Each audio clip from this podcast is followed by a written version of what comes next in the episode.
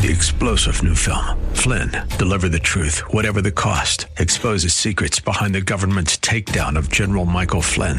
Flynn knew what the intel world had been up to. He ordered the first audit of the use of contractors. This set off alarm bells. He told the truth. He was the most dangerous person for Donald Trump to hire. They had to get rid of Flynn. Flynn, deliver the truth, whatever the cost. Available now. Watch it today. Go to salemnow.com. Salemnow.com. Welcome to the Georgene Rice Show podcast. This program was originally broadcast live on 93.9 KPDQ. We hope you enjoy the show. Well, good afternoon and welcome to the Monday. Well, no, it's the Tuesday edition of the Georgene Rice Show. It's always a little bit off-putting when you're trying to remember what day it is after a three-day holiday. Anyway, glad to have you with us. James Blend is under the weather, but Clark Hilton is here, back from vacation and engineering today's program. Today we're going to share a classic interview with Amy Wolfe, author of Signs of Hope, How Small Acts of Love Can Change Your World. And we'll also look at uh, some of the headlines from the last several days. Well, of course, we're here on Tuesday and weren't here on Monday because that was Labor Day. And thinking about um, Labor Day, what it means and a bit of its history, I'm reminded that the time of the United States was founded. Most people were farmers. They worked uh, trades like baker, butcher, carpenter, cabinet maker, and so on. Then the Industrial Revolution began in that late 18th century. Coal was uh, mined in Britain, but mines kept filling up with water. Well, Scottish inventor James Watt, he came up with an invention to pump water out of mines, a steam pump. Well, steam was soon harnessed in the early 19th century to not just pump power, but uh, railroad steam engines, steamboats, uh, textile manufacturing machines, and so on. This led to the creation of the uh, factories which could mass produce items inexpensively. Europeans uh, manufactured products. They were imported into the United States. Well, soon Americans built factories. Originally, there was no federal income tax. Oh, I just have to stop and ponder that for a moment. There was no federal income tax. Okay, I digress. The federal government was financed primarily from excise taxes on items like salt, tobacco, liquor, and tariff taxes on imports from European factories. Well, tariff taxes made European products more expensive, motivating consumers to buy products manufactured in America. Well, most of America's uh, factories were located in northern states. The tariff taxes that helped the northern states hurt the southern states as the South was predominantly agricultural and had few factories to uh, protect. Well, at one point, nearly 90% of the federal budget came from tariff taxes uh, collected at southern ports. Well, this fueled animosity between the states leading up to the Civil War. Of course, that wasn't the primary or only issue. Well, after the Civil War, the North passed even more tariff taxes, which successfully allowed northern factories to grow enormous. Manufacturers produced items like clothes, glass, dishes, um, uh, farm tools for a fraction of the previous cost. Machines freed women up from tedious daily tasks such as um, hand weaving thread, um, hand sewing clothes, and hand washing clothes. Instead of carrying water from a well, pumps and pipes brought water directly into our homes. Well, new ways of making stronger iron and steel led to the building of bridges, skyscrapers, steamboats, and mining ma- machinery. Railroads began taking people safely and inexpensively across the entire nation, and that opened up unprecedented mobility and opportunity. Inventions and advances in manufacturing made more goods available at cheaper prices. Well, this resulted in Americans experiencing the fastest increase in the standard of living of any people in world history. Factories had a continual source of workers from the millions of immigrants who not only got a job, but learned the language and trade skills. President Grover Cleveland, he dedicated the Statue of Liberty in 1886 to welcome those immigrants. Well, immigrants were anxious to assimilate, learn the English language, um, and swear allegiance to their new country. Rags to riches stories became a pretty popular literary genre, um, where hard work, honesty, and strength through adversity led to success. Then in 1867, Horatio Alger began publishing a best-selling series of novels such as Ragged Dick, uh, strong and steady, or paddle your own canoe and shifting for himself, or Gilbert Grayson's fortune. These were all popular titles at the time. These were stories about immigrants, impoverished orphans, or homeless street boys who rose from humble beginnings to success through honesty, strength through adversity, and the Protestant work ethic. In 1894, Orson Swett Marden, he wrote fishing, or rather pushing to the uh, uh, to the front, and in 1897 founded Success magazine, publishing inspirational stories of success in life through common sense principles and well-rounded virtues. Immigrants were not a financial burden on the government as there were no government welfare programs. Extended family members, churches, and individuals giving charity provided the welfare net. No one was forced to work in factories. Nevertheless, laborers began to organize for better working conditions.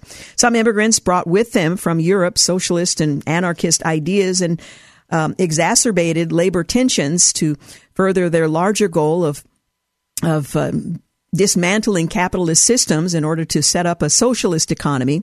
Organizing flyers were written in the English and German languages. In May of 1886, a peaceful protest in Chicago near the McCormick Harvesting Machine Company plant um, turned into a, a Haymarket riot. A peaceful protester threw a dynamite bomb at the police. The blast and subsequent violence resulted in seven police officers and four civilians killed, along with dozens wounded. To commemorate the incident, they chose May 1st to be an annual International Workers' Day. Another incident was a railroad strike in 1894. The ideal factory uh, setting was created by George Pullman, who founded the Pullman Railroad Sleeping Car Company just outside of Chicago, Illinois. Pullman saw that workers needed a place to live, so he built them houses in a safe little village around the factory, with rent deducted from paychecks. To save them the trouble of traveling to the markets, he set up stores on site.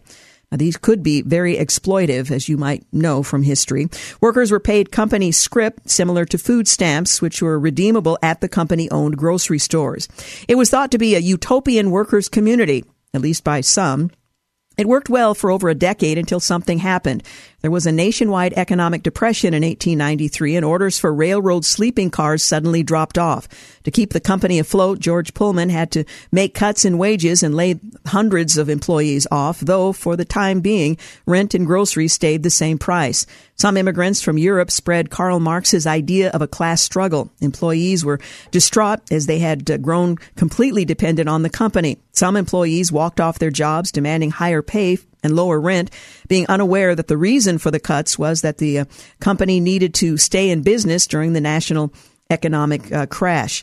A leader of the strikes was Eugene V. Debs, a high school dropout. Debs got a job cleaning grease from freight engines. He was promoted to locomotive fireman and rose in the uh, Brotherhood of Locomotive Firemen. He briefly served as a, a Terre Haute city clerk and one term Indiana state representative.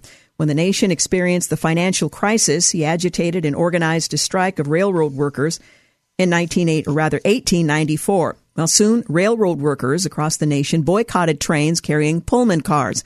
There was rioting, um, pillaging, and burning of railroad cars, destroying uh, an estimated $80 million worth of property in 27 states. A New York Times editorial in July of 1894 called Debs a lawbreaker at large and enemy of the human race. Well, Debs' rebellion became a national issue when it interrupted the uh, trains delivering mail. We'll tell you more about that when we return as we reflect on, well, where did Labor Day come from and what's that really all about? You're listening to The Georgene Rice Show. You're listening to The Georgene Rice Show podcast. It's aired on 93.9 KPDQ. Hey, we're back. You're listening to the Georgene Rice Show. Coming up in our next two segments, we'll hear from Amy Wolfe, Signs of Hope, how small acts of love can change your world.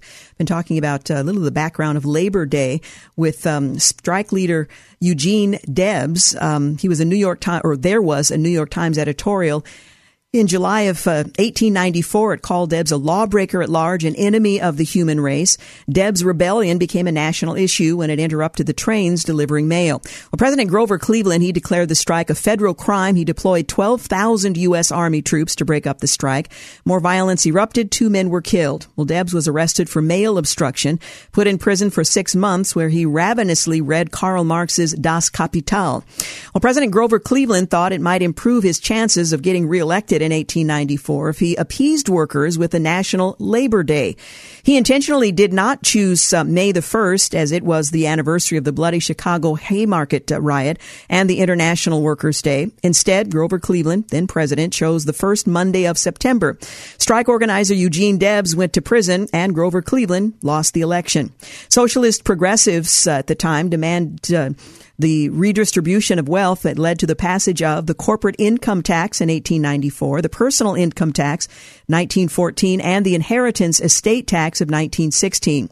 Eugene Debs and the rioters were defended by the attorney Clarence Darrow. Darrow later defended evolution in the Scopes monkey trial, if you recall hearing about that. Well, after six months in prison, Eugene Debs was released and founded the Social Democracy of America in 1897, the Social Democratic Party of America in 1898, and the Socialist Party of America in 1901. Debs ran five times for U.S. president on Socialist Party of America ticket. as he uh, won zero electoral votes, he opposed um, the electoral process. When World War I started, Eugene Debs urged residents to the draft. One of those who followed Deb's call uh, to be a draft dodger was uh, Roger uh, Baldwin, who later founded the ACLU to help defend those who were accused of being a communist agitator. Roger Baldwin wrote at the time, I am for socialism. I seek social ownership of property, the abolition of the uh, uh, propertied class, and sole control of those who produce wealth. Communism is the goal. This is the founder of the ACLU. In 1918, Debs was charged with 10 counts of sedition and sentenced to 10 years in prison. In protest of his sentence, unionists, anarchists, socialists, and communists marched in support of Debs in a May Day parade in Cleveland, Ohio. The peaceful parade, it broke out into Antifa style violence the May Day riots of 1919. Well, when Deb's attorney asked for a presidential pardon, Woodrow Wilson wrote, denied across the paperwork and stated, while the flower of American youth was pouring out its blood in, uh, to vindicate the, ca- the cause of civilization, this man, Debs, stood behind the lines sniping, attacking, and denouncing them. This man was a traitor to his country, and he will never be pardoned during my administration. Close quote. Well, the next president, Warren G. Harding, also did not pardon Debs, and the White House released their statement. There is no question of his guilt. He is a dangerous man calculated to mislead the unthinking and affording excuse for those with criminal intent. Well, in 1979, Bernie Sanders produced a documentary praising Eugene Debs. He hung a portrait of Debs in the City Hall in Burlington, Vermont, and dedicated a plaque to him in his congressional office. Well, after Vladimir Lenin organized the Bolshevik Revolution, overthrowing Russia's government, he formed a, a uh, Communist International in 1919. This persuaded, persuaded rather some members of Eugene Debs' Socialist Party of America to break off and form a Communist Party USA. The Communist Party USA ran candidates for U.S. president every year from 1920 till they dedicated um, their support to Democrat President Franklin D. Roosevelt during World War II, as Roosevelt had allied himself with the USSR's Joseph Stalin. Chicago's um, statue dedicated to the police officers who were killed in the 1886 Haymarket riot was blown up on October 6, 1969 by Bill Ayers and Eric Mann's militant group Weatherman uh, Underground during their days of rage. Well, the Haymarket statue was rebuilt only to be blown up again by the Weathermen Underground on the 6th of October in 1970, just a year later. Weatherman uh, member Bill Ayers uh, later helped launch the political career of a young Illinois state senator, Barack Obama. Bill Ayers stated, I am a radical, leftist, small c communist. Maybe I'm the last communist who is willing to admit it. The ethics of communism still appeal to me. I don't think uh, Lenin, uh, I don't like Lenin as much as the uh, earlier Marx, he went on to say. Well, Weatherman member Eric Mann helped train Patrice Cullors, one of the uh, founders of Black Lives Matter. Cullors stated in 2018, and that's spelled C-U-L-L-O-R-S, Myself and Alicia, in particular, are trained organizers. We are trained Marxists. Uh, we are the term, uh, uh, rather, we are super versed on um, sort of ideological theories. In America, laborers worked hard for wages with which they could buy trucks and houses, cars, boats, guns, and other personal possessions. They could also be moved upon to give of their possessions to those in need, which is called charity. In socialism, countries' laborers um, were forced to work hard but could own no possessions. The government took them all away.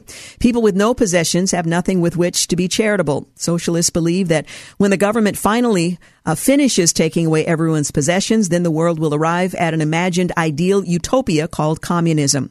The term comes from the Latin word um, and I'm probably not pronouncing it correctly in Latin, meaning everything held in common. There will be no private ownership of anything. There will be no privacy. People will not ever have um, control over their own children. Uh, the government will control everything on both production side and consumption side. In 1971, John Lennon and his second wife, Yoko Ono, co-wrote the song Imagine with socialist themed lyrics, Imagine no possessions and no religion too. Well, the term socialism was coined by French political philosopher Henry de Saint Simon in 17, or rather in 1825 as the opposite of the individual. Use of the term socialism was popularized by mid to late 1800s by European theorists such as Karl Marx, Frederick Engels, Leon Trotsky, and Antonio Gramsci where power is taken away from individuals and concentrated into the hands of the state.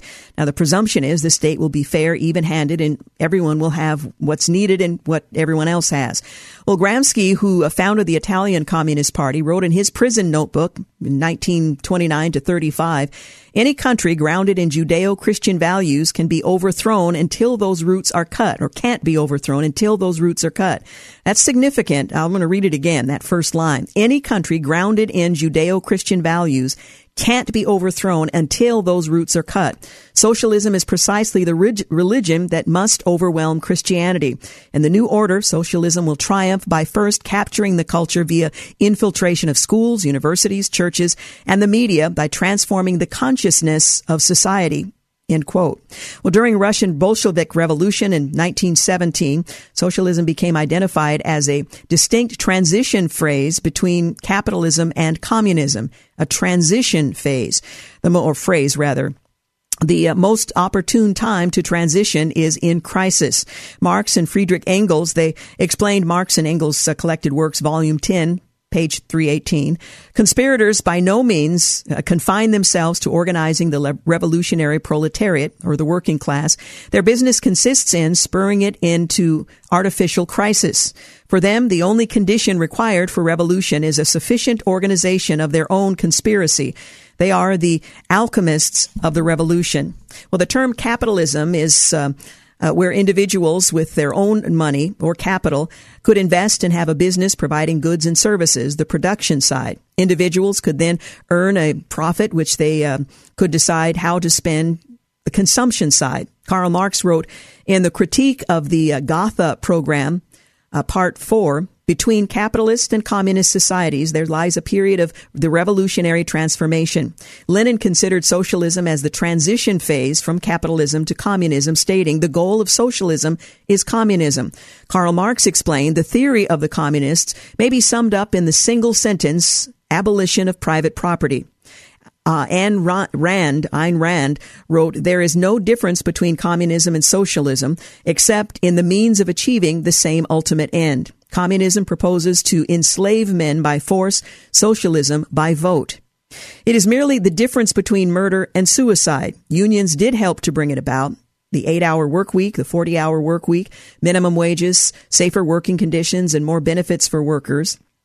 Henry Ford's Motor Company was one of the first to implement these benefits. A story circulated by Henry Ford uh, met a Yemeni sailor at port and told him about auto factory jobs that paid $5 a day. The sailor spread the word, leading to chain migration from Yemen and other parts of the Middle East. Whether Ford actually did this, perhaps to counter growing union strength, is um, unverified, but it is a fact that large numbers of Middle Eastern Muslims began immigrating to Dearborn, Michigan and worked in the auto industry. Unions were anti-immigrant as cheaper labor of uh, immigration undercut their wages. As unions grew in size, another situation developed where top leadership tended to hold values different than rank and file union workers. Many members supported the Second Amendment traditional marriage, biological definitions of sex, and protection of the unborn, yet some in union leadership funneled union dues to support candidates who advocated opposing those views. One of the unanticipated consequences of workers' benefits improving was the increased cost in doing business. Companies, in order to stay competitive in the increasingly global marketplace, had to find ways to lower their costs, which meant replacing jobs with automation and outsourcing. Well, there's more to that story, but there's no more time to tell it. You're listening to the Georgene Rice Show. Up next, we'll hear from Amy Wolfe, author of Signs of Hope, How Small Acts of Love Can Change Your World. You're listening to the Georgene Rice Show podcast. It's aired on 93.9 KPDQ. Hey, welcome back. You're listening to The Georgene Rice Show. Well, mom and motivational speaker Amy Wolfe wants you to know that you're never too broken to help others. In her latest book, Signs of Hope, she tells the story of how she found an accidental movement, one that guided her through her own grief and touched thousands of others throughout the world. With so much suffering in our communities and in the world, it can feel impossible to make an impact. What good could you or I possibly do? Well, Amy, she's a busy mom. She's a small business owner. She felt the same way, but she didn't feel qualified to connect and uplift others. One day, after hearing about several suicides and suicide attempts in her community, she printed some signs, about 20 of them with hopeful messages, and anonymously placed them throughout her city. Well, this small action sparked a global movement of encouragement, hope, and love. It spread to 50 states, 27 countries in just 18 months. Well, she's written a book on the subject. It's an, an intimate collection of stories from her personal life as well as people impacted by the movement she began, well, inadvertently, about the power of hope and love in the midst of suffering. Well, Amy is a um, TEDx speaker coach as well as a speaker coach for consulting company she co-owns with her father. She enjoys having vacuum lines in her carpet, nurturing a ridiculous amount of houseplants, traveling with her daughters and husband and leading teams to Rwanda. She and her family live here in Portland. Her movement began in Newberg. She joins us today to talk about the book that tells it all, Signs of Hope, How Small Acts of Love Can Change Your World. Amy Wolfe, welcome back. Hello, Georgene. Well, it's been a while since we have spoken, but a lot has happened since then. Congratulations. Uh, thank you very much. A lot has happened.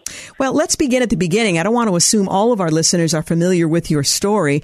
Uh, you lived in Newberg, and there were a series of events that sparked what for you began uh, became rather a movement. Can you tell us a little bit of the start of your story?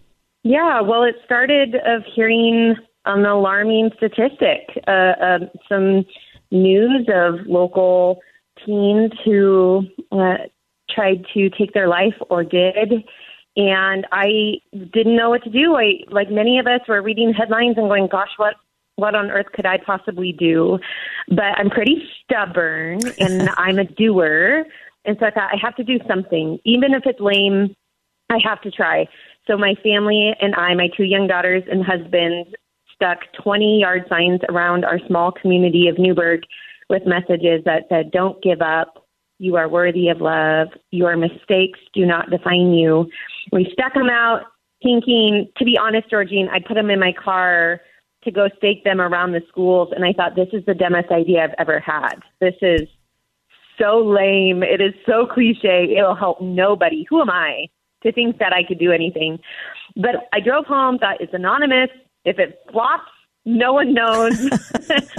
and it was the beginning of a beautiful, wild, unpredictable yeah, movement of people saying, I want to put hope in my yard. Or I took hope off that sign for myself, fighting an addiction, going through divorce, uh, fighting diagnosis.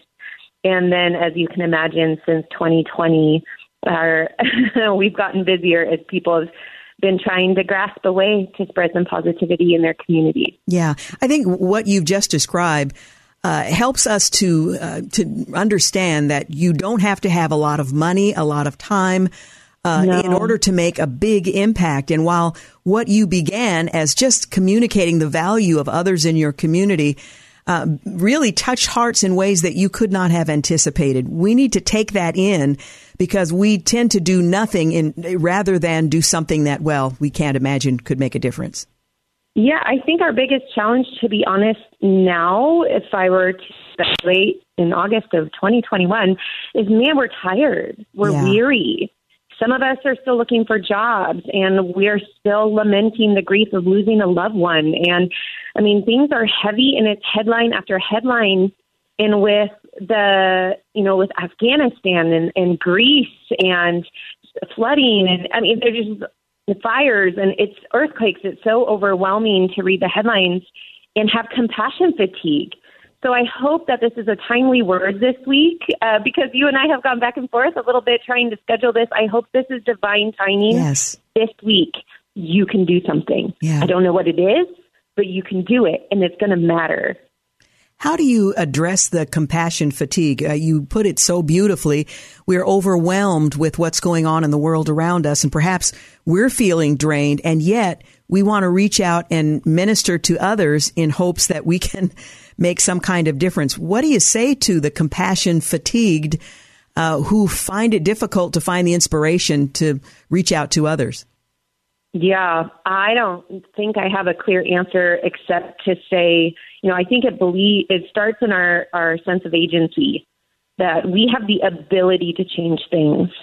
And then a sobering start of, and it doesn't matter if it's big. I mean, the, our movement became big mm-hmm. unexpectedly, but sometimes it's one soul. Sometimes it's one day. Sometimes it's changing the outlook in one season for someone, and that should be enough for us. And so I think it's our, our belief in ourselves that we actually have capacity, the agency to be positive influence and then just be open fisted, open handed about what those outcomes are, that we just sow the seeds of kindness. I think with compassion fatigue, also, we kind of got to choose a thing and go with it. We can't be all things to all people. So, where, you know, what headline caused your heart to stir? uh, the most, and then just do something about it. Hit a website, hit click donate, write a hand note to the organization, a handwritten note of gratitude for their work. Today, I dropped off snacks at our local hospital to help the nurses. It's the little things. Yeah, yeah.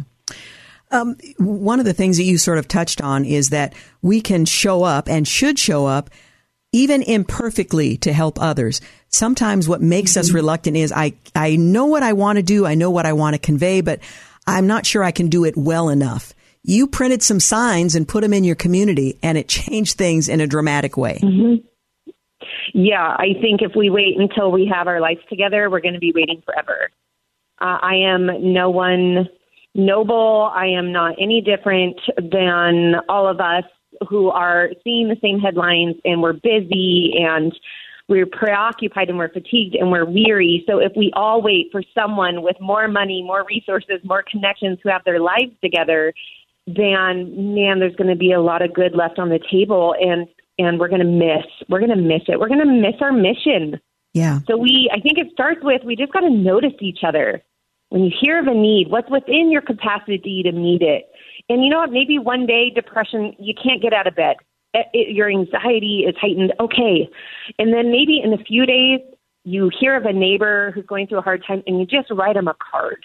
You know, so I, I think part of the strategy is we we take care of ourselves and then we do what we can to take care of others, but we don't wait until we feel perfect or qualified. Yeah, nothing would ever be done if that were, the no. requirement. Yeah. Well, let's talk about the book, um, Signs of Hope, How Small Acts of Love Can Change Your World. You design it in such a way that you, you explain the global movement that you birthed by a very simple series of acts, but you also offer some mini chapters that, uh, that reflect the messages that have resonated around the world. Tell us a little bit about how the book is structured for listeners who sure. want to learn from your example and how others have followed that example and made a difference in their world. Yeah, so the the book does tell more stories about the movement. In fact, my inner circle read the book and said, "I didn't even know some of these details of how it all came mm-hmm. together." Mm-hmm. So it it would be really interesting to read, I think, for those who are in the nonprofit space or wanting to start movements of their own, kind of to hear the inner workings of how things happen for us. But then there are these many chapters you mentioned. There was behind the scenes writing a book there came a moment where I don't know if I have any more words, and I I, I need more words in this book. I have a word count. I'm in high school all over again, hit, hitting the word count tool in Microsoft Word to see if I'm closer and closer. And my mom said, Well, why don't you add mini chapters that talk about each of the messages on your products and your yard signs and stories around people resonating with that one in particular or why you guys chose that message? And that birthed these mini chapters throughout the book to unpack what is You Are Not Alone. Where did that come from? Well, that came from a grieving widow that I met a couple months after the movement started. And it's not too late. Where did that come from? Well, actually, it was an account, an encounter my mother had with a stranger years ago. Uh, and so there's there's these stories of why why did we choose these words, and then what was the impact of them? Stories of people encountering these words at the right place at the right time. But I think there's nuggets in here for everyone. There's Yes. a chapter about why is it so hard to claim hope for ourselves. You know, there might be a lot of do-gooders that read this book and they're encouraged, but I hope there's a chapter, chapter six, where they're going, why can't I take it inward? Why do I have a hard time helping myself, asking for help, knowing what I need? And chapter seven's about how do we love people who are different from us. Good Lord. Chapter seven is so timely. It is a timely word for our country and our culture Yes. Is how do we mean you matter for everyone? What does that even look like? So I do hope there's some nuggets no matter where you're at in your journey. Yeah, well, I can tell you there are nuggets, no matter where your readers are at in this uh, in this journey. We need to take a quick break, but we'll continue our conversation in just a moment. Again, we're talking with Amy Wolfe. Her new book, "Signs of Hope: How Small Acts of Love Can Change Your World." She's seen it happen. The book tells us how, and uh, who knows, we might be able to do the same. We'll be back in a moment. You're listening to the Georgene Rice Show. You're listening to the Georgene Rice Show podcast. It's aired on 93.9 KPDQ. We're back. You're listening to the Georgene Rice Show. I'm continuing my conversation with Amy Wolfe. She is the author of Signs of Hope. Quite literally, how small acts of love can change your world. You mentioned chapter seven in the book. It's titled Meaning It. Um, in which you write about empathy and how we connect with people who may be very different from ourselves and what um, what it might mean, uh, how some of these signs might mean in the hearts and minds of individuals whose journeys are, are uh, quite disparate. Uh, can you talk a little bit about that chapter and the importance of proximity? Yeah, uh, I, I told my editor if I could write a whole book, it'd be chapter 7 On I could write a whole book on this topic because it's been really hard for me. I realized I put "You Matter" on a sign in my yard, uh, and I didn't mean it. I thought I did. I mean, I'm a kind person. Uh, my, you know, elementary school teachers I'm still in contact with is, oh, we knew you were such a kind, compassionate girl when you were young, and it's so cool to see what you're doing. And I am embarrassed to admit, no. I put it in my yard and I didn't mean it, not because I was unkind, but because I meant it for only people like me. I didn't hate anyone, but I didn't understand, and I didn't listen, and I didn't empathize. And so the chapter seven is an honest, at, at points confession of how I didn't mean it for my LGBTQ friends. I didn't mean it for people of color, where I just I was more confused and I and I wasn't listening very well. And so it's an honest take at how I struggle to mean you matter to everyone and what does that look like? And what you said, it looks like empathy. Man, even if we don't agree, even if I don't endorse I, specific ideas, I can have empathy that if I was in your shoes with your experiences in that value system, man, I'd do the same thing probably as you.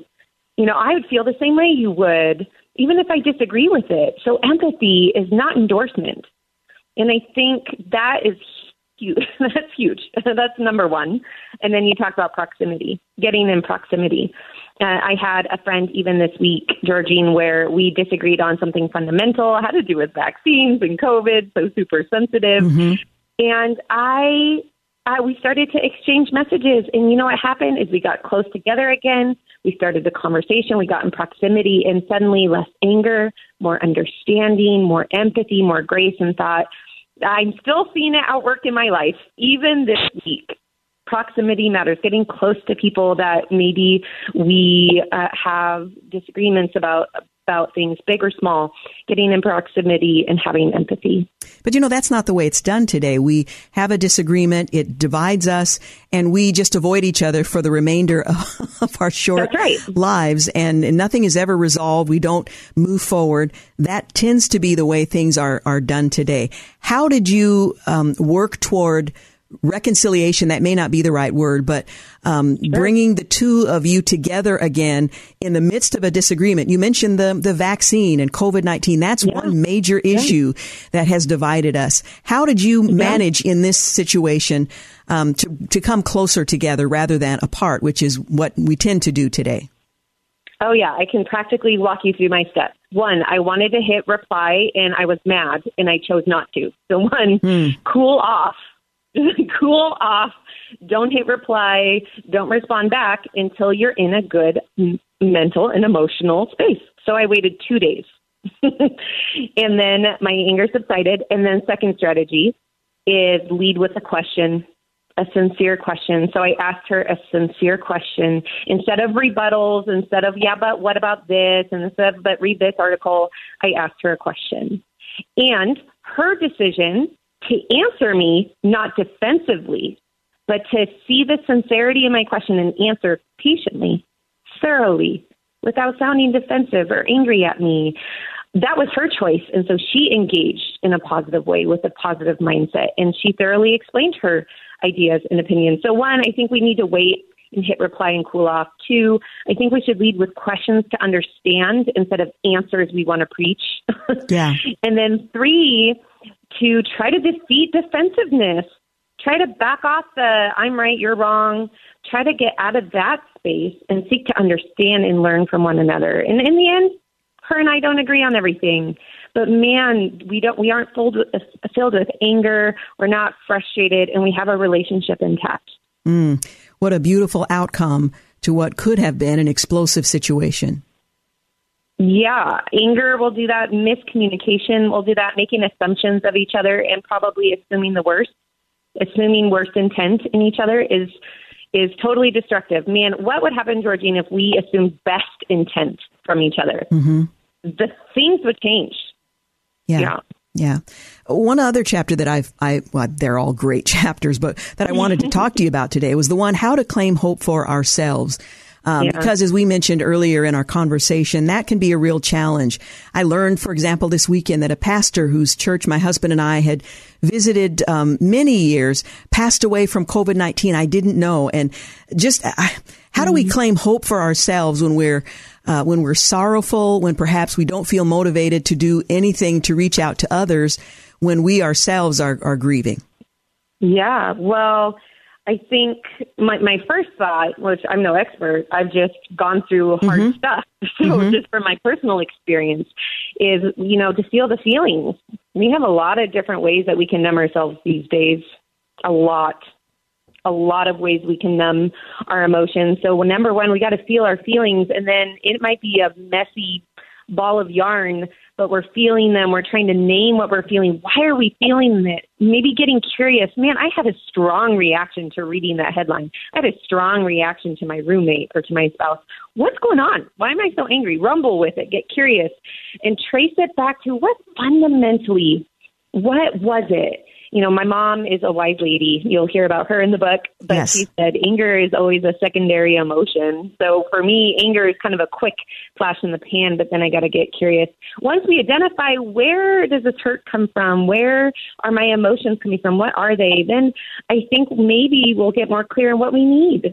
Man, I need um, more boundaries in my family. I need a friend that I it is on speed dial, and I know that they're available for me. I need to get off this group text that never ends. like I need, you know, what being able to ask for what we need, setting maybe it's you know it could be a million things, but those are the first things that come to mind. Yeah, yeah. Another um, thing you write about is resilience when love spreading efforts backfire. And I think that's maybe a fear that some of us have, that what we are attempting to do may backfire. Talk a little bit about that resilience and the fact that sometimes our efforts can backfire.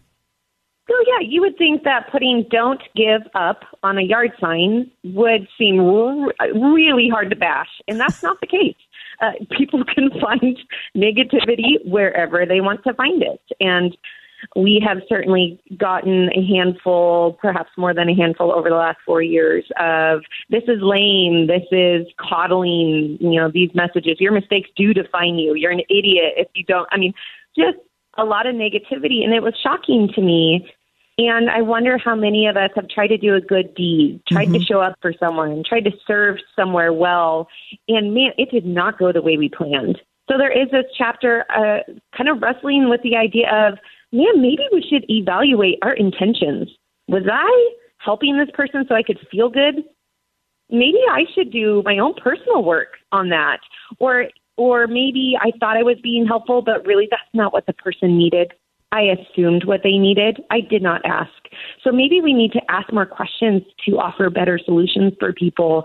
You know, what do we do with the naysayers who will poke holes in anything good? Uh, I I shared some stories specifically around the movement and some other people's experiences as well. How do we navigate the challenges? Yeah, yeah. Now we're just at, about out of time, um, but before we uh, end, I just want to give you an opportunity to talk about the importance of hope, and if we can convey mm-hmm. that to someone who is on the edge of despair, um, we will have mm-hmm. accomplished something of, of great value. Yeah, I think hope is having just positive positive outcomes for ourselves, wanting good things, good jobs, good relationships, good opportunities, and life's going to throw curveballs. And I know for some of us, we feel like we're the only ones. And I just, I want to tell you, you're not alone. It's not just you. And I know it doesn't remove your problem, but there is solidarity that you are not alone. And then I think when those curveballs come, it's okay to be angry. It's okay to be frustrated. Uh, but there are resources, there are friendships, there are hotlines, there are all sorts of things that are available to us to say, we're feeling weak and we need a little help. And that we all are in this boat. There yeah. is no shame in asking for help. We are all in this boat. I've had done my fair share in counseling office, um, and so I would say if you if you've lost that that flicker of hope, uh, it's okay there's resources for you. You're not alone. Uh, and, and ultimately, ultimately, whether you believe it or not, this is what I would say, whether you believe it or not, you can overcome. You might not feel like today you can. Find someone to hold the hope for you until you are strong enough to hold it for yourself. But in you is the ability to overcome obstacles. There is agency in you, whether you feel it or not, um, and rally people around to help until you can. Oh, that's so good. Well, Amy, congratulations on your success of giving mm-hmm. people hope when they needed it desperately. Once again, the book is titled Signs of Hope, How Small Acts of Love Can Change Your World. It's definitely worth reading and now's a great time to do that because we need to uh, spread hope and to receive it for ourselves as well. Thank you so much for taking the time, Amy. Appreciate it. Thank you. Bye bye. You're listening to the Georgene Rice Show podcast. It's aired on 93.9 KPDQ. Well, welcome to the second hour of the Georgene Rice Show. Glad to have you with us. We're going to wind our way through some of the stories of the last several days since this was a long holiday weekend. Also want to let you know tomorrow on the program, I'm going to have the opportunity to talk with Mary Grabar. Her latest book, Debunking the 1619 Project, exposing the plan to divide America. That's coming up tomorrow. And then on Thursday, Joel Rosenberg, yeah, he has a new book out, Enemies and Allies, an unforgettable journey inside the fast moving and immensely turbulent modern Middle East. That's coming up on Thursday. And then on Friday, the day before the 20th anniversary of September 11th, 2001, we're going to uh, share a special highlighting some of those events. Well, a shooting in one of Portland's most prominent neighborhoods on Saturday had people running for cover. The shooting happened at the Pearl District in Northwest 10th and Davis. Three people were shot, according to police. A verbal argument apparently led to a physical fight between a group of people inside a restaurant.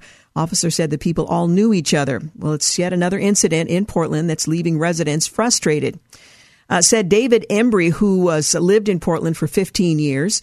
He's a newcomer. It's sort of uh, sad right now to be a resident in Portland because we've all seen it to be so great. For him, um, who's lived in the city for two years, the shooting was no surprise. I work in the area, and this seems to be pretty common nowadays. Well, both he and um, others are frustrated with leadership in the city.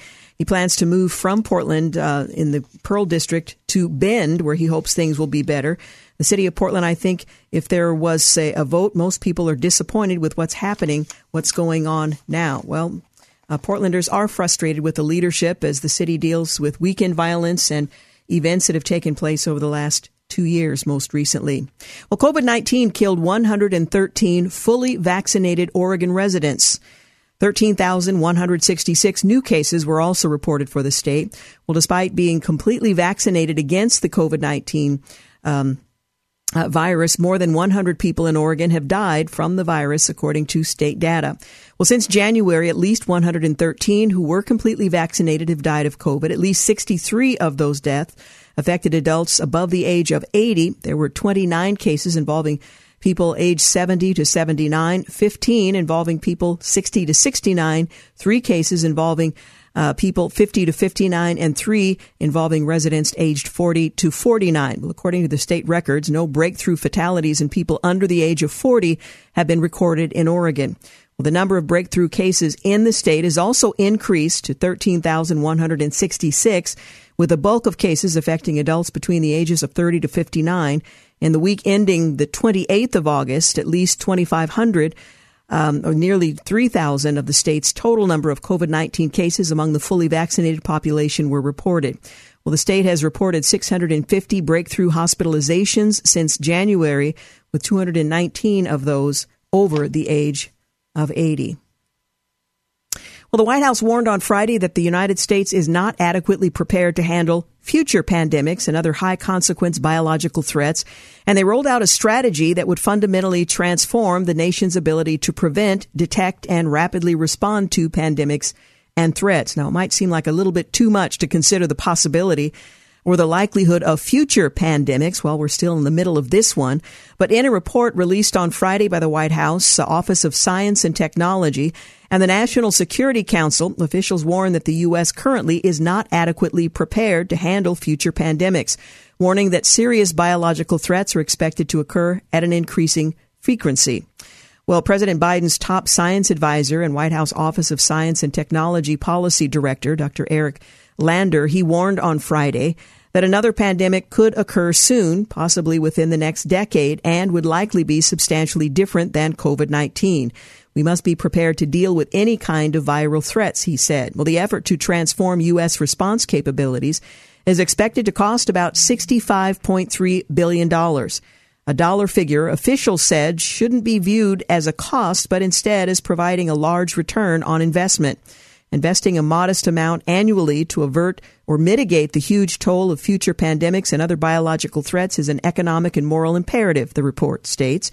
It's hard to imagine a higher economic or human uh, return on national investment. Well, the investments uh, would include those in critical science goals uh, areas like vaccines, therapeutics, diagnostics, and early warning, as well as other investments in strengthening disease surveillance, health systems, surge capacity, personal protective equipment, innovation, biosafety and biosecurity, regulatory capacity, and global pandemic preparedness. Biological threats are increasing, they went on to report, whether naturally occurring, accidental, or deliberate, and the likelihood of a catastrophic biological event is event rather is similarly increasing, the report states. So you can add that to your prayer list, if you will. Well, the State Department, uh, State Department is trying to steal credit for the rescue of four Americans from Afghanistan, according to the organizer. It is a total lie. Well, the organizer of a private mission to rescue an American mom, Miriam, and her three children from Afghanistan says the U.S. State Department is now trying to insert itself into the story of her evacuation, despite playing little or no role for much of the rescue effort. Senior State Department officials on Monday announced that the U.S. has facilitated the safe departure of four U.S. citizens by overland route from Afghanistan. Embassy staff was present upon their arrival, end quote. But those actually involved in the dangerous rescue operation say the State Department deserves little to no credit for Miriam's escape from Afghanistan. Corey Mills and a private team of military veterans drawing on funding by private donors, including the Sentinel Foundation, led the effort to rescue Miriam and her three children from the country where they had been left behind by the Biden administration. Multiple sources with knowledge of Miriam's evacuation confirmed. Well, the State Department's public posture about Miriam's rescue is absolute nonsense, Mills said in an interview, an exclusive interview on Monday. The fact that they're spinning this, trying to take 100% credit when they didn't track this family, when they placated this family, when the mother, who was under extreme stress and extreme pressure, reached out to the State Department multiple times and got no help. End quote. Well, the State Department spokesperson, when asked whether the agency is overselling its role in the rescue, um, the department, uh, the an email responded. The department assisted four Americans depart Afghanistan via an overland route on Monday. We provided guidance to them, worked to facilitate their safe passage, and embassy officials greeted the Americans once they crossed the border. But Mills and others with knowledge of the operation say the State Department is exaggerating its role and had little to do with the rescue mission until the most dangerous part, getting Miriam and her children across the border, was completed. In other developments, Antony Blinken will testify before a Senate panel next week about the Afghanistan withdrawal. And the State Department and White House are holding up uh, charter planes in Afghanistan, according to a top New Yorker editor. Representative Gallagher is slamming the president for lying about the crisis in Afghanistan. And the New York Times is being mocked for a piece on the Biden doctrine following the Afghanistan exit. Critics are asking, is this a White House press release? Well, the son of a 9-11 victim to President Biden do not come to ground zero memorials, despite the fact that last week he um, looked, he said that there would be an exploration into releasing more information, which the 9-11 families had asked for. We're going to take a break here in just a moment. When we return, we'll talk about Governor Newsom. His supporters have uh, outraised the California recall backers ahead of the election. More on that when we return. You're listening to The Georgene Rice Show. You're listening to The Georgene Rice Show podcast. It's aired on 93.9 KPDQ. We're back. You're listening to the Georgene Rice Show. Well, Governor Newsom's supporters have outraised the California recall backers ahead of the election. Millions have been raised on both sides ahead of the final stretch of the California recall election that could see first term Democrat Governor Gavin Newsom removed from office in a state that's heavily blue. Well, with just a little over a week until the September 4th contest, the state has received more than 5 million ballots out of the 22 million sent to registered voters. The vote will uh, give Republicans a chance to take back Sacramento since Arnold Schwarzenegger left office in 2011. Fundraising by pro and anti recall groups, as well as the top candidates in the race, has topped $72 million, according to the records. Ballot committees uh, with a pro Newsom stance have raised upwards of 49 point, uh, 49.5 million, while those in favor raised 8.6, a significant um, disparity uh, as of the 31st of July. That's according to the California Secretary of State's office. The biggest anti-recall committee stopped the Republican recall of Governor Newsom, raised the majority of that uh, fund, 46.3 million on the Democrat side. Well, much of the opposition against Newsom stems from his handling of the COVID-19 pandemic, in which he's issued mandates requiring masks and public workers to be vaccinated. Those issues coincide with raging wildfires in Northern California, an expanding homelessness crisis, a spike in crime and California's notoriously high taxes and the cost of living that have prompted some residents and businesses to relocate elsewhere. Just a few days and we'll know the outcome. In other developments, a Newsom rally speaker called once again Larry Elder, Newsom's primary rival, a black face of white supremacy. Somehow nobody's offended Newsom spotlights uh, former President Trump in the California gubernatorial, uh, gubernatorial recall election, although his name isn't on the ballot. And Elder urges supporters to report anything suspicious in the California recall election. Well, South Carolina lawyer Alex Murdaugh uh, raised uh, from his um, uh, rather resigned from his law firm to enter rehab after his wife and son were shot dead. Actually, uh, we learned later today he was fired from his law firm for stealing uh, the prominent South Carolina lawyer who was shot along a county road over the weekend, months after he found his wife and son shot and killed outside their home, is quitting his law firm uh, and will enter rehab. That was the first version. Well, Alex Murdaugh, 53, was heading to Charleston when he said he was shot uh, on uh, a road in uh, a road rather in Varnville, South Carolina, on Saturday. Uh, his car was stopped when a truck passed by before turning around and someone from the inside opened fire, his lawyer said, citing information from Murdaugh's brother. The sustained uh, and superficial wound to the head, authorities said. Uh, in the statement, Murdaugh announced he was leaving his law firm and entering rehab following a long battle that's been exacerbated by the murders of his family members. He says that uh, that has caused an incredibly difficult time in my life. I have made a lot of decisions that I truly regret. I'm resigning from my law firm and entering rehab after a long battle that has been exacerbated. Uh, it was uh, unclear if Saturday's shooting was related to the double slaying of his wife and son. A family spokesman said uh, he is expected to survive. They were superficial wounds. The shooting came months after he found his wife and son, uh, wife 52, son 22, uh, shot several times in their California uh, home or North Carolina home in June. They were both uh, dead outside the home near the dog kennels, according to authorities. Lots of questions being asked in the wake of these events. In other developments, Seattle could lose over 200 police officers due to the COVID vaccine mandate, according to a recent report. And the accomplice of a Minneapolis teenager is serving 90 years for triple murder reverses his critical, his crucial testimony. And after the Chicago Labor Day weekend shooting, uh, w- uh, ended up wounding eight children. The top cop is pleading with the public. A Florida judge has denied bond to a Marine sharpshooter accused of killing four, including a baby in his mother's arms. A mainstream media host gets uh, fooled by a fake COVID story that ran it, thinking it was uh, true. CNN is being blasted for an article claiming uh, whiteness um, will be expanded to tan. So I don't know if that just means in the summer when Caucasians tan or if they're um, broadening what whiteness means. President Biden seeks to shift the focus to domestic issues after the botched Afghanistan exit. Doesn't want to talk about it. That's in the State Department's bailiwick now. The Justice Department is uh, looking for ways to challenge the Texas abortion law. And the right to work economies are recovering faster from COVID than those that aren't. A big Boeing customer says they're going to be walking away from a new MAX order Simply can't afford it. And forget Netflix. Some movie fans are rewinding to VHS tapes. Do you still have yours? Well, Lyft and Uber announced on Friday that they're going to pay the legal fees for any of their drivers who are sued under Texas new law that prohibits abortion after a heartbeat can be detected. The law allows private citizens to enforce the measure, though patients may not be sued. Any individual can be uh, can sue the people knowingly assisting the procedure, including doctors, those paying for the abortion, and clinic uh, workers. So they would be subject. Lyft and um, uh, Uber would be subject to that penalty. Drivers are never responsible for monitoring where their riders go and why. Imagine being a driver and not knowing if you are breaking the law by giving someone a ride.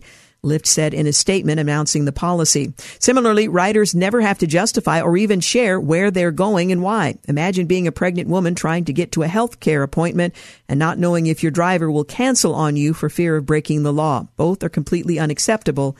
Again, Lyft said. However, it is unlikely that the law would apply to rideshare drivers as they would be unlikely uh, to knowingly transport an individual who was having an abortion after a heartbeat had been detected. So a bit unnecessary, maybe a bit of virtue signaling.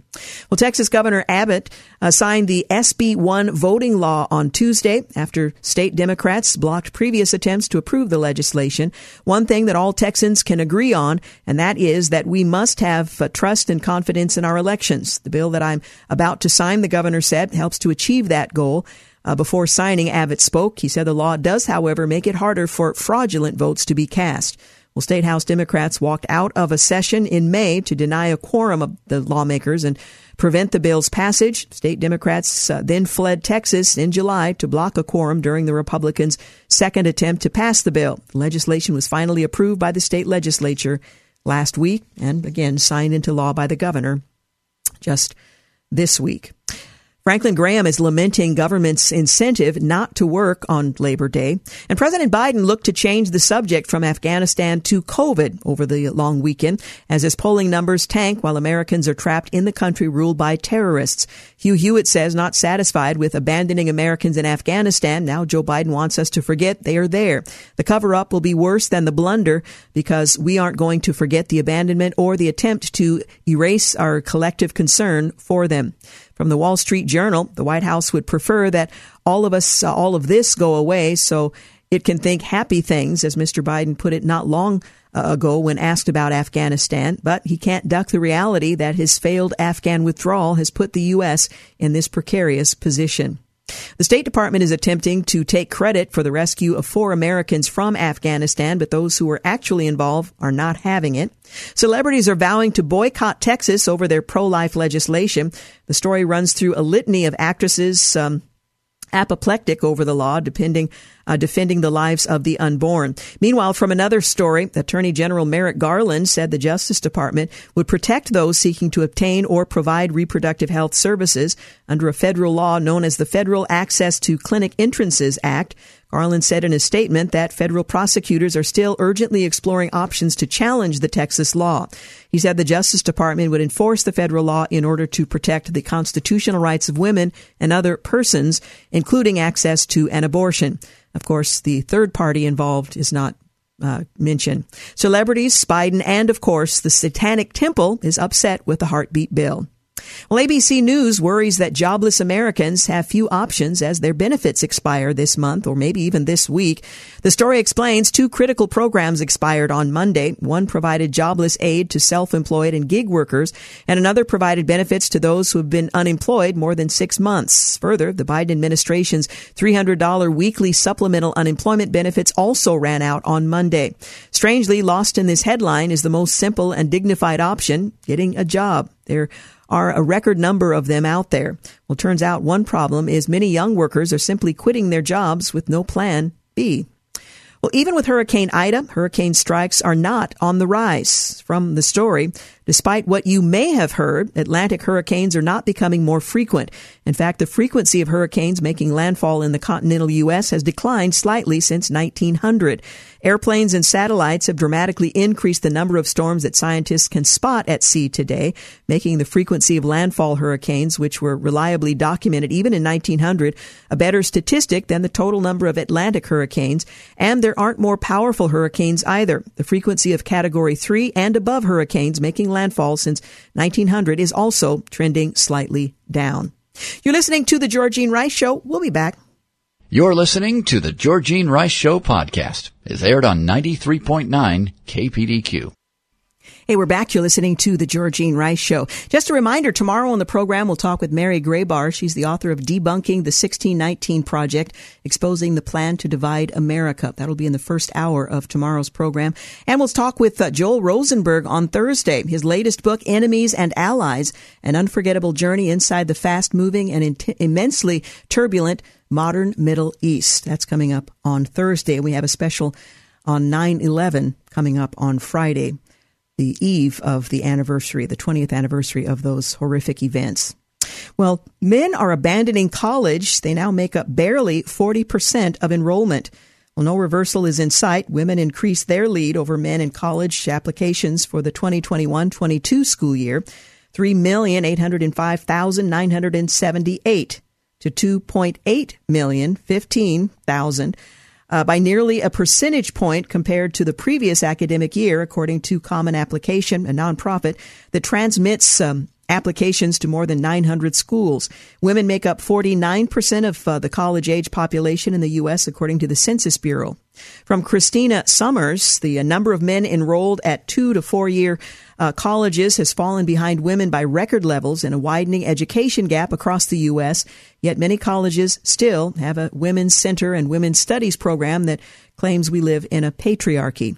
A new poll says many Biden voters regret their choice. A fifth of them, according to Zogby, a Virginia school district, um, is paying out $32.7 million in bonuses to teachers who refuse to return to work.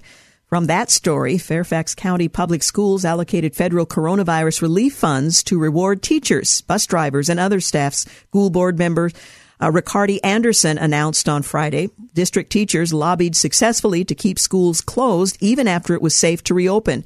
Fairfax County didn't return to a full in-person uh, schedule during the 2021 uh, school year.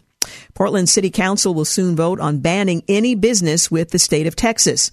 The mayor of Portland uh, claims they are doing so because the Texas law against abortion could force women to carry pregnancies against their will. The ban includes business travel to Texas. The State Department is blocking private rescue flights from leaving Afghanistan, according to organizers. I'm not sure how that would work. We have no presence on the ground in the country. Republicans are demanding answers over the screening or lack of screening of Afghans brought to the United States. And Afghan women are demanding rights as the Taliban seeks recognition. In fact, there was a parade over the last couple of days, a parade of women. They were wearing their hijabs, but they were carrying signs and demanding that they be treated well. It was a an image of tremendous courage, knowing what the Taliban thinks of women and what they ought to be allowed to do and forbidden from doing. The European Union plans to reestablish a diplomatic presence in Taliban controlled Afghanistan. Well, Mexico breaks up a sizable migrant caravan reportedly by force, and a project in El Salvador shows how China is exerting growing power in America's backyard. Well, half of small businesses have unfilled positions, half. The global natural gas price surge is threatening to dent economic recovery.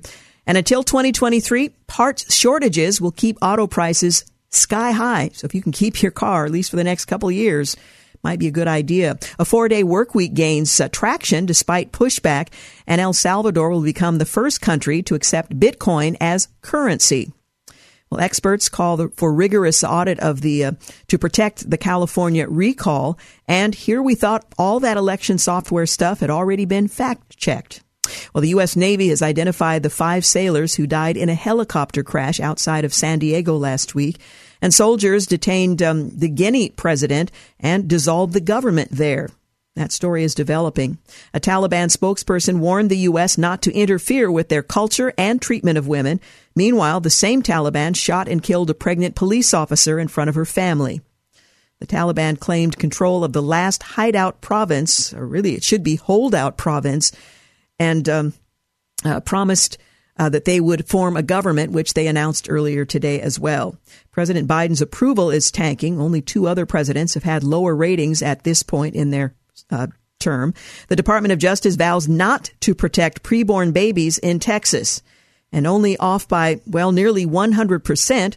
AP added an embarrassing correction to an article claiming 70% of calls to Mississippi uh, poison control were about ivermectin ingestion. Apparently, none of it was related. Well, the end of enhanced unemployment benefits brings hope to small businesses. Shortages of supplies and workers will delay Gulf Coast rebuilding. Have you looked at the cost of lumber these days? Britain starts a coal plant after gas prices surged there. Well, the CEO of a video game developer supported the Texas pro-life law. Well, he's now been let go by the company. In the wake of the Andrew Cuomo scandal, the entire board has resigned from Time's Up whose top leaders aided and abetted the disgraced ex governor. A, a, Robert E. Lee statue on Richmond's Monument Avenue will be removed on Wednesday morning. And a Gavin Newsom rally speaker once again called Larry Elder a black face of white supremacy in a bit of race baiting. Patriotic restaurants across America honored our troops killed in Kabul by reserving a table for them and setting out 13 beers. Auburn University also honored uh, these uh, 13 U.S. service members slain in Kabul. You can read more about that in the Washington Examiner. Non compos mentis. Fairfax teachers win $32.7 million bonuses for extraordinary at home work during the pandemic. Hurricane Ida's death toll rises past 60. And Apple wisely did, delayed their iPhone, their photo scanning plan, amid fierce backlash. Well, on this day in history, 1822, Brazil declares its independence from Portugal. 1901, the Boxer Rebellion in China officially ends with the signing of the Peking Protocol, Peace of Beijing. 1940, on this day in history, Nazi Germany begins its initial blitz on London during World War II. 1963, the National Professional Football Hall of Fame is dedicated in Canton, Ohio. 1972, the International Olympic Committee bans Vince Matthews and Wayne Collett of the U.S. from further competition for talking to each other on the victory stand in Munich during the playing of the Star Spangled Banner after winning the gold and silver medals in the 400 meter run. 1979, the Entertainment and Sports Programming Network, ESPN, that's what ESPN, stand, ESPN stands for the Entertainment and Sports Programming Network makes its debut on cable TV. 2008, troubled mortgage giants Fannie Mae and Freddie Mac are placed in government conservatorship. And on this day in history in 2017, Equifax announces a cybersecurity breach that exposed the personal information of 147 million people.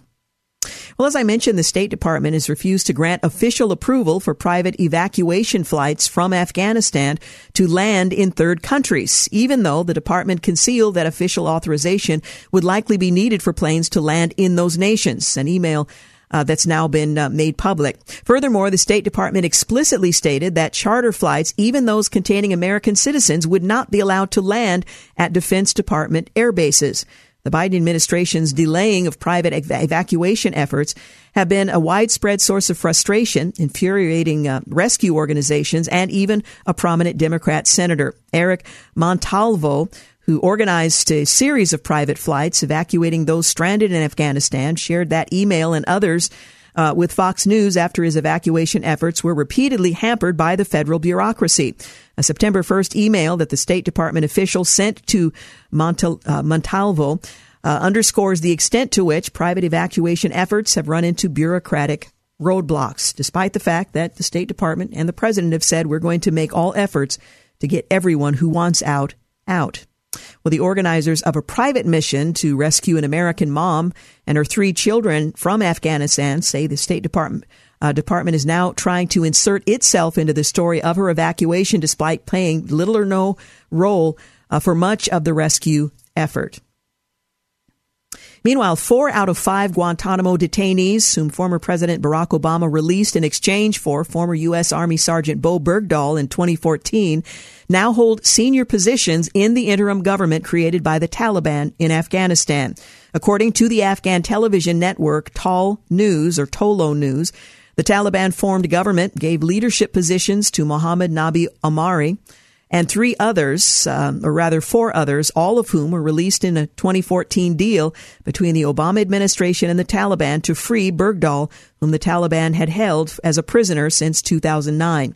Well, late last month, following the Taliban takeover of Afghanistan, the Taliban announced that Omari, a former Guantanamo Bay naval base uh, detainee who has uh, close ties to Al Qaeda, would govern Khost province in Afghanistan. On Tuesday, the Taliban announced that uh, others would serve as acting minister for information and culture. Another would serve as acting minister of borders and tribal affairs. Another would serve as acting director of intelligence. And the, the last would serve as deputy defense minister. You're listening to The Georgene Rice Show. We'll be back in a moment. You're listening to The Georgene Rice Show podcast. It's aired on 93.9 KPDQ. Hey, welcome back. You're listening to the final segment of the Georgene Rice Show. Before I get started, I want to remind you tomorrow we're going to talk with Mary Grabar. She's the author of Debunking the 1619 Project, exposing the plan to divide America. That's coming up in the first hour of tomorrow's program. And then on Thursday, we'll talk with Joel Rosenberg. His latest book, Enemies and Allies, an unforgettable journey inside the fast moving and immensely turbulent modern, uh, modern Middle East. Uh, he'll be joining us on Thursday. On Friday, we'll have a special 9-11 program in anticipation of that anniversary, the 20th anniversary on Saturday. So that's coming up later this week. Although the Chinese Christians are pretty much banned from honoring their own martyrs, they're now required to hold prayer meetings commemorating the 76th anniversary of the victory, victory rather, of the Chinese people's anti-Japanese war uh, to demonstrate the good image of peace-loving Christianity in China. Well, according to Religious Liberty magazine Bitter Winter, the Chinese Communist Party, they recently sent a directive to all churches that are part of the government controlled Protestant Three Self Church. That's not the underground church. This is the above ground church. Well, in part, the directive orders churches to organize peace prayer worship um, activities to commemorate this anniversary, the 76th, of the victory of the Chinese people's um, war of resistance against Japanese aggression and the World Anti-Fascist War around September 3rd, according to the actual situation. Well, it adds local churches and congregations may, according to the actual local situation, carry out relevant peace prayer activities in a small and decentralized form in line with the local requirements for prevention and control of the new COVID-19 epidemic. To further promote the fine tradition of patriotism and love of religion and to demonstrate the good image of peace-loving Christianity in China, end quote. Well, the churches are further required to submit evidence of the relevant activities, text, video, photo materials to the Media Ministry Department of the China Christian Council by the 10th of September or face consequences according to Bitter Winter. Well, in August, members of the Theological Seminary of Fujian they were also invited to attend a celebration to pay tribute to martyrs of what China dubs People's War of Resistance against the Japanese aggression. Prayers were held seeking the intercession of Jesus, the King of Peace, for the peaceful reunification of China, Bitter Winter reported. Now, this is all under the requirements of this three self church. This explains, at least in part, why there is an underground church in China. Although the uh, Chinese Communist Party requires churches to pray for deceased communist soldiers, Bitter Winter, they note that Christians in China are forbidden to pray for their own martyrs, those whose lives were taken, lost, have been imprisoned because of the Christian faith and the, faith rather, and those killed by the Communist Chinese Party. They cannot be commemorated. Well, religious persecution is worsening across China as President Xi Jinping's uh, campaign introduced in 2015 seeks to bring religious religion rather under the official atheist party's absolute control and into the into uh, line with Chinese culture. And again, this is why there's an underground church. In May, the Communist Party ordered church affiliated uh, with the government to plan celebrations to mark the 100 years of its existence. In addition to asking religious persons to learn the history of the party, go on a pilgrimage to visit revolutionary sites, or hold exhibitions at religious venues, churches were required to host events featuring centennial celebrations. Well, the Chinese Patriotic Catholic Association in Jiangbei, uh, the district of the Chongqing uh, city, uh, subsequently held a grateful and praise for the CCP blessing mass at one of the worship gatherings. The church should or- organically unify love party, love country, love socialism and faith, boldly speak about politics while speaking about faith in accordance with the law. So not according to one's conscience, but in accordance with the law. Ding Yang, who's a priest who officiated the Mass, was quoted as saying, Well, Open Doors USA monitors persecution in over 60 countries. They estimate that there are about 97 million Christians in China, a large percentage of whom worship in what China considers to be illegal and unregistered underground churches. However, house church leaders are under intense pressure to join the government controlled church. Those who refuse face intense persecution. I've met with and talked with many of them who have chosen not to join that church. As the government has installed more than 170 million facial recognition cameras, many in or near churches to identify those who attend worship services. Now, I mention that for a number of reasons. Number one, because we are identified with them as being members of one body. But also, I read an article uh, today written by Hannah Nation. She uh, wrote this article and it was published in Christianity Today. And she was reflecting on Afghan Christians and she says to pray for them. She uh, she looks to China's church, lessons she's learned in praying for and working with the Chinese church. And this is what she writes. Last week, a friend asked me to meet for coffee. She is a young mother, and after seeing the now world famous image of a young Afghani mother handing her uh, handing away her baby over a barbed wire fence to an American soldier, my friend found herself struggling to emotionally grapple with what she had seen. Though she's been praying consistently for the situation in Afghanistan, as the image continued to loop through her mind, she wanted advice regarding how to be concerned for the suffering church without succumbing to the heavy emotional toll it all took. While working with the Chinese church over the past 16 years, I've had to do some processing and learning after watching brothers and sisters in Christ in another culture context suffer deeply. In December of 2018, I watched as a group of Chinese men and women I have prayed and worshiped with uh, were viciously attacked and jailed. Watching their suffering from a distance over the joviality of American Christmas deeply impacted my understanding of Christ's calling and certainly of his suffering.